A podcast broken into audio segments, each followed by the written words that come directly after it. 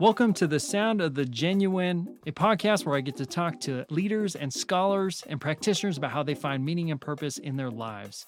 I am Dr. Patrick Reyes, and today we have Rose Percy, the founder of Dear Soft Black Woman, a podcast and social media platform that gives voice to women of color and explore Rose's deep commitments to finding meaning, purpose, liberation, and freedom in her life. Now, this interview is a live recording from our Christian Leadership Forum, and we get to hear Rose's story about how she grew up and moved out of Haiti to Boston and pursuing a master's degree to explore what ministry looks like and navigating the education system all along.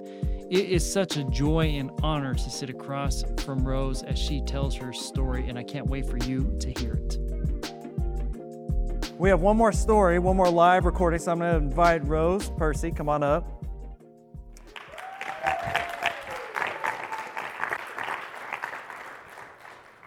So, Rose, I know you from Dear Soft Black Woman, an incredible podcast that I'm sure when you were born, you didn't say, I was going to do this. No, From not at all. Les Cayes, Haiti, the U.S. Take me back to the beginning. Tell me about your people. Yeah, um, so I was born in Les Cayes, Haiti, and my parents brought me over to the United States when I was two years old, almost three. I have about five rough memories of childhood in, like when I say rough, I mean imagination wise. I barely remember Haiti. So I remember Haiti through my parents and the stories that they tell me. So it kind of feels like having, I like to call it like a sliver of a mango, because Haitian mangoes are delicious. What y'all call mangoes in America, you don't understand. Haitian mangoes are like gold. And so whenever we get Haitian mangoes coming in from relatives who'd come, the kids would always get just like a slice, and the parents would get a whole mango. I'd be like, I want a whole mango. Um, and it kind of felt like, well, if you don't remember Haiti enough, you don't get a whole mango.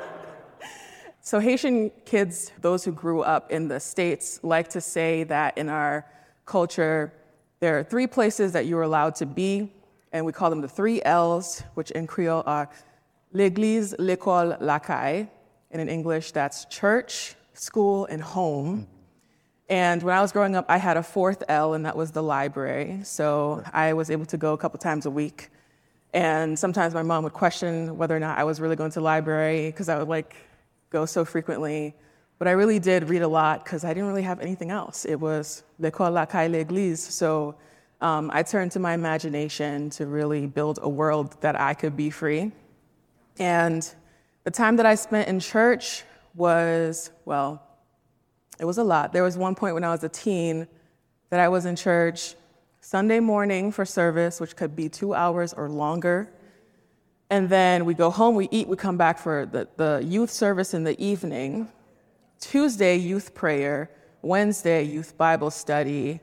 Saturday, choir rehearsal, because we sang every fourth Sunday. So I was in church a lot. and um, it was in church that I was shaped into an understanding of myself as a leader. When I was 15, I was asked to be on the youth board, and they gave me two options. They said, You could be the youth secretary, or you could be the vice president in charge of finances. I was like, Don't give me any money. I'll write, I'll take notes. I'll be the writer. And so they gave me a laptop, and I took notes during our Bible study and in our meetings and things like that. And it was from being the person who took the notes that I was like interacting with scripture in, a, in like a, a way that really sat with me and lingered with me. And our youth pastor kind of noted that, and he gave me the opportunity to preach for the first time. And so I preached, and he said to me that I should consider going to seminary. So when I was 17 and I graduated high school, I went and toured two different seminaries, and I was like, okay, so now where do I apply? And they were like, you have to go to college first. And I was like, okay. and because my family spent a good number of time in the States and were undocumented for a long period of time and, and struggling to become citizens and residents of the US, when I did go to college, I was an undocumented student. And so it was community college, which is supposed to be the cheapest option available for everyone. but I was charged out of state tuition fees because of my status. Mm. And so I worked and went to school at the same time. I remember my first year, the second semester, I was going through like a very depressed season and I was very heartbroken because I was like reflecting on how long it was going to take me to get to where I wanted to be. And I ended up withdrawing from school and classes and and uh, my parents kind of coaxed me into eventually uh, signing up to to go to like certified nursing assistant school training and all of that. And so I did that, and I was miserable the entire time. I was like crying every single time on the way there because I didn't want to do the job. And it was in that experience of like doing this job, which both my parents did. They were both CNAs my entire life, and I really didn't understand what it was that they went through on a daily basis, going to work and coming home and what church meant to them and what church means to our people and how church dignifies us in ways that the world does not, especially as immigrants in the United States. But as a CNA, worked long hours, worked really hard, and I um, would take semesters off to save to pay for classes or pay off classes and then go again. And it wasn't until I was 22 that I was able to go to a four year college. So I ended up at Eastern Nazarene College in Quincy, Massachusetts. A little bit in between that time, the time that I was a CNA and before I went off to ENC, I had left my parents' church and joined a predominantly Portuguese speaking church. And it was there that someone who heard me do my poetry, which at the time was like heavily scriptural, I was basically just like rhyming the Bible to people. and someone said to me, you should, you should really consider going to Eastern Nazarene College and studying ministry. And so I went to, to ENC, and I did not end up being a ministry or religion major at first. I started off with music education because I loved music, and I was like, maybe I would like to teach music. I learned very quickly that I loved playing music, did not care for teaching it to anyone. So I changed my major to religion and ended up with this very interesting time because it was 2014 to 2017 that I was in school. And if you can recall what happened during that time, we have the death of Mike Brown and the Charleston AME church shootings, Sandra Bland, and the election, the 2016 election. And all of these things are informing the questions I'm asking class. And there were very few professors who were able to meet me where I was at mm-hmm. to help me understand those realities. Yeah, I, I don't know if I'm answering your question exactly.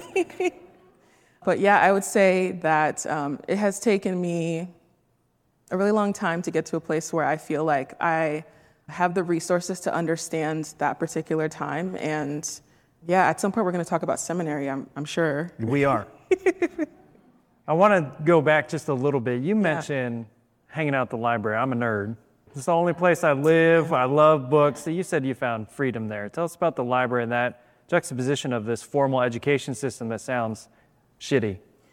Yes, yes. So uh, one of the things that like people are often surprised to hear from me is that like I didn't go to schools that prepared me for college. I mean, I was the 17-year-old asking to sign up for seminary before going to college. So I didn't have a good understanding of how higher education worked. And a lot of that is because of the middle school that I was in, where I was constantly in remedial classes. Like, I would do the work and then, you know, be done, and then just like sit in my imagination for the rest of class because I wasn't being challenged. And the same is true for high school, although I did have a little bit of fun because I went to a vocational school and studied a little bit of graphic design. So basically, it was just me making whatever I wanted on the computer, so that was fun. But yes, so the library was a refuge for me. And I started off in the YA section, as one does as a child, and read all the books I thought were interesting there, and then just kind of like wandered through other parts of the library. And even though I enjoyed going to library, there was still some hostility there from the staff. You know, like I'd go up to the counter and I'd be like so nervous every time. I'd be like, "Can you show me where the music section is?" and they're just, just like roll their eyes and just kind of like, okay, come along over here. And so I, I kind of early on kind of developed a sense of just like trying to find and explore what I wanted to on my own because I just got the sense that like people weren't really open to helping. So, yeah. Wow. And so you get through school, and I'm going to bring up uh, what Bishop brought up earlier that you went to seminary. Seminary is a flexible, adaptable, dancing, moving institution. No, it's oh, not. Oh, absolutely. Yeah. Yeah. Tell me about that. Like you've been building up to go to seminary. You wanted to do this since you were 17. Tell yes. me about your experience at seminary.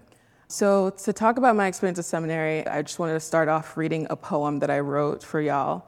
I was one of the people who raised their hands that I am a poet. So, instead of doing the assignment of writing a poem afterwards, I'll just read one for you now. And this poem is called Life of the Mind. And these first three lines that I will read before I pause were written like after my first semester and the rest of the poem came to me in the summer after my first semester. Be careful where you take your steps in that place. They did not build it with your face in mind. I did not know that the life of the mind could teach me how to dance, but I have learned how to let others lead, to protect my space and yours while we appear to be in sync. I am minding my feet hoping I don't step on you, hoping you don't step on me, knowing that with every twist of my wrist, I am aware that you are telling me with your eyes which way I should turn. I did not know the life of the mind could teach me how to embody apology. I am sorry that I am here now and you must deal with me, while I deal with myself and no one deals with you. This is just the way things are. The metal box that takes me there trains me to look down. I hate its screechy sounds. It is never on time, but I am always late, out of breath, and out of place. The metal doors do not promise security. They promise to promise in as many words as one can use to sentence me to a prison of gratefulness. They are heavy with welcomes that close too fast behind someone who has never learned to look over their shoulder. The Negroes of the past line the walls across from the elevator. You tell me we are proud of them. The metal box takes us up again. I do not have enough seconds to tell you how often I second guess myself. Before I came here, I felt who I was. Now I think too much about her, as I wish I did not know this life of the mind would be a life in your mind. Mm.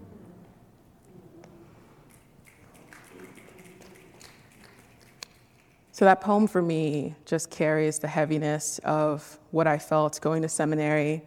And it's not to say that I did not meet people who I could journey with. I have a cohort of wonderful friends who are women of color, black women, international students, and I was able to find professors who could make space for the questions that I wanted to ask.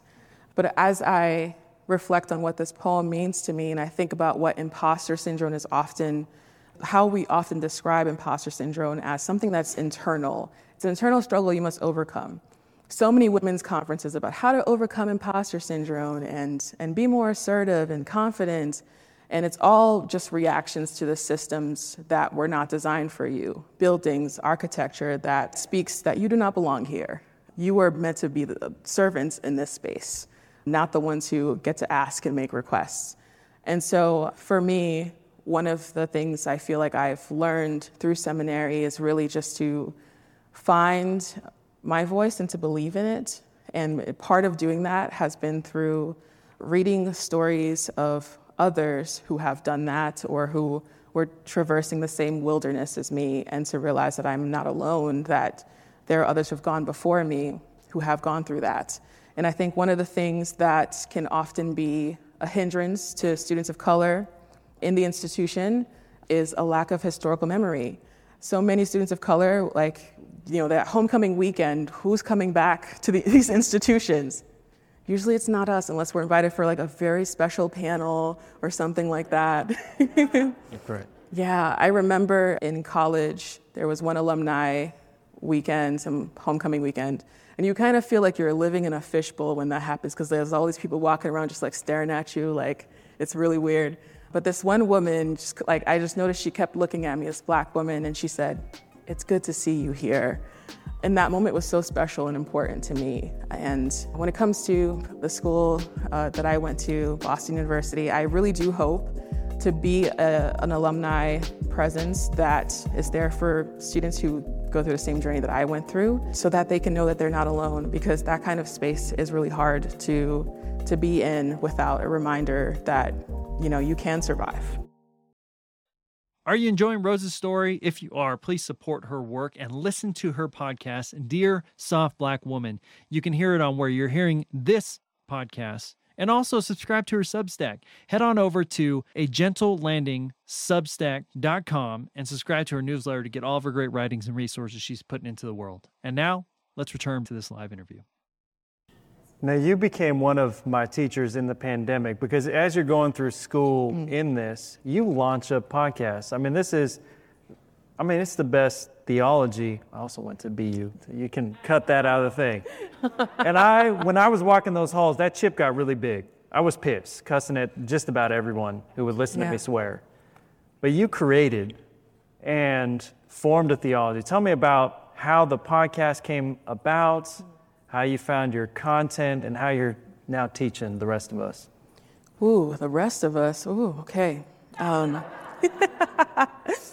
yes, I really felt like I started the podcast as a space to ask the questions I wanted to ask. And it's called Dear Soft Black Woman because, in a lot of ways, that is something I used to say when I'd write affirmations for myself. Um, and I know that there are black women who are listening who need that reminder of their softness. Um, and it's very interesting to me whenever I say to my target audience, I have a podcast called Dear Soft Black Woman. The immediate exhaustion and understanding mm. that I get as a response is evidence of the fact that it needs to exist. But it really started from looking at the exhaustion that was present in the air that no one was really talking about in 2020 when we had what people are calling racial reckoning, but I really call white urgency emerging and being capitalistically beneficial. There was a moment where those who have worked for years and years and years to cultivate an understanding of anti-racism and um, you know just intercultural studies and critical race theory all of that stuff were being asked to like curate lists Give me 10 books that I can read so I can understand what you have learned for 20 plus years. And come speak on this panel. We're not going to pay you, but the exposure will be good for your brand. In the midst of that, I kind of realized like, I don't want to be anybody's anti racism mammy.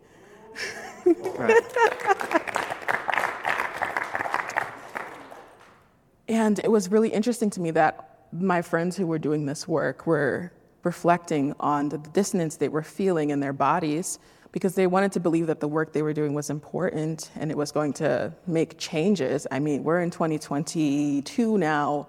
I'm still waiting for some changes. And we wanted to believe that that was going to make an effect, but we realized that we were responding to white sentimentalism that wasn't really compassionate love and justice that we were seeking and it was having a toll on our bodies and our livelihood, and no one was asking us how we were caring for ourselves. I started writing these affirmations, particularly to black women who I knew who were doing that kind of work, and it kind of expanded into thinking about just the strength that we're constantly being called to walk with and into um, in these spaces. And yeah, so for me, softness is it's not so much about articulating something that's opposite of strength, but it's, it's about articulating a different kind of strength the strength to say no and to acknowledge that even in rest, you are worthy, and that you can create boundaries so that folks can respect your humanity. But boundaries that also invite those who need to do their work to do their own work and recognizing where that line can be drawn. And in terms of theology, I think one of my main convictions is to constantly focus on black women. And I've, I've realized, like, even with the words black women in the title, Dear Soft Black Woman, there are still people who are like, you know, just thank you so much for, for what you're doing. You're teaching me so much about rest. And I'm like, you've missed the point. You've missed the point. I, I would love for everyone to listen and to feel like they're having access to tools to say no and to really think through boundaries and things like that. but I really want people to reflect on the role black women have in this country and in families and in black church and in multi ethnic church spaces.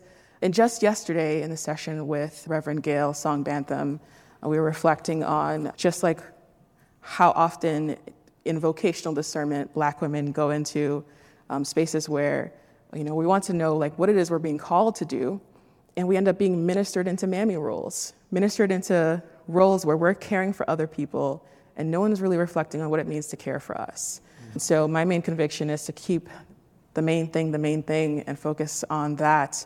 And as often as possible, remind people to reflect on the title. Um, when we read James Baldwin's letter to my nephew, we don't all think we're his nephew.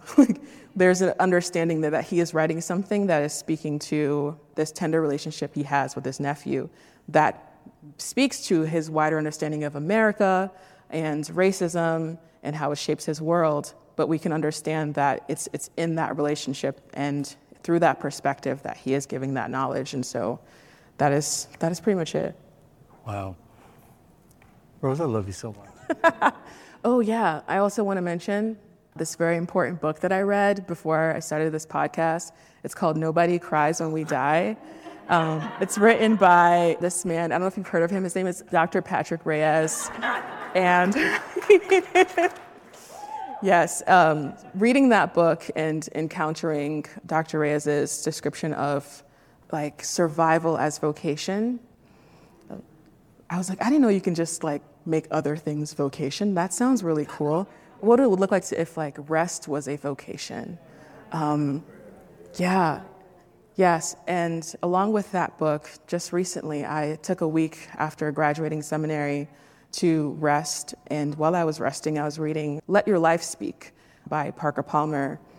I like the way that he talks about vocation being formed not just out of the things that we're good at, um, but also the spaces that that, you know we've experienced rejection or that we've had to leave or that we felt like we failed. Um, and for so much of this pandemic, I felt like that's exactly how my vocation was formed. Like I left formal church ministry. I left the community that I was a part of because I really didn't feel seen. Hmm. Um, like I knew that I was needed there. You know, every church needs a black woman doing something. Duh. Um, but I did not feel the sense that I was like wanted. And my mantra during that time was, I don't want to be needed. I want to belong the songs of belonging are different. I can sing them with my whole body. That's right. And so I've really just created a space where I could be wanted, where I belong, and that sense of belonging is it runs deeper than just knowing that my work is important, but who I am as a person matters. Yeah. Thank you. Now you know what this last question is. Um, Bagels or donuts? I'm just joking. so, how much of this that you're doing in the podcast, what you hope for for the world, mm. comes from this four L's? From your love of learning, that 17 year old who shows up and says, I want to do seminary, and they go, You got all these other things you got to do. And how much comes from this sense of self, thinking about these questions that matter to you, putting out into the world? Yeah. Um, in terms of the four L's, I created a bookshop for the podcast that has like the books that have inspired me that people can go and buy. You know, a little bit of coin comes towards me, which is great. I'm thankful for that. But the main goal for me is to really give people access to the same information I have because I really do not believe. Like I cringe whenever I hear the word master. And so it's like a little weird for me to be like a master of divinity. Like, I, uh, um, I'd rather be a midwife of divinity. I think that sounds cooler. yes. And on the podcast, what I do is facilitate space. Like, I don't think I talk more than 25% of the podcast, like the entire time. This is more talking than I've probably done all week. Um, most of the time, it's like just trying to find the questions that bring out the story from the person who is the guest. I love resourcing people, and I also I don't believe resources should be pushed on the backs of people. I think we should teach people how to carry those things with the strength that we know that they have. Like, I'm a big fan of Paulo Freire because Paulo Freire, um, in his work, is all about empowering everyone to understand themselves as teacher and student. And so, a lot of ways, my journey through education as teacher and student Like there was, a, there was a time um, in undergrad where I, when I first learned about Paulo Freire that I realized like up until that point I thought of myself as a troublemaker through school. And then I was like, oh, it's okay that I ask these questions That's and right. it's okay that I want to know and it's okay that I challenge these teachers. It's good for them. That's right. And so, um, yeah, I, I really hate the idea that because I have this degree, that I have now power that I can lord over people, but I want to believe that it's power that I can use to bring other people into power so that we can share that power together.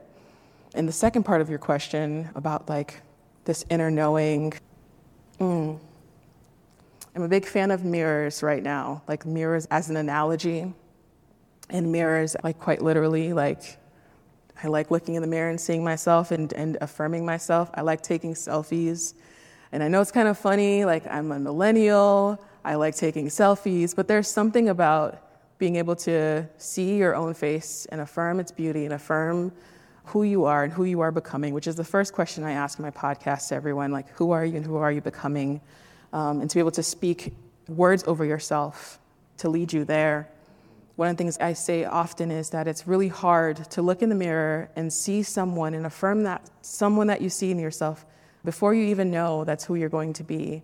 And I think in a lot of ways, um, when my parents made the journey to the States, that is what they hoped for. Like they saw something in me that they knew I could be, and they brought me here to realize that dream. They saw something that they wanted for their family, and before they knew how to get there, they came to realize that dream. And there has to be something to keep you going when things get tough, when you don't know the language, um, when you don't know the culture, you don't know the rules, and everything around you is telling you that you do not belong, there has to be something. And I really do wish that place was always the church for everyone. And the sad thing is that it's not. Um, and so my podcast really exists in hopes to help those who do not have that space to have that space, but also to convict those who are holding spaces that are not fully affirming and welcoming to everyone to begin to have the tools to understand how to get there. And so that's it. Rose, thank you. Thank you so thank much. Thank you for having me, Rose.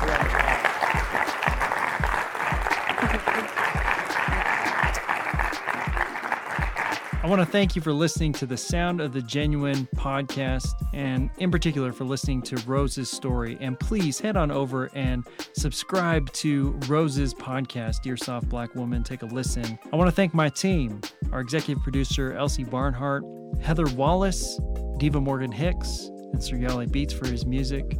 And as always, you can find Rose's story and many more inspiring resources and opportunities at fteleaders.org. From all of us here at FTE, we are sending you all the love and hoping that you find the sound of the genuine in you.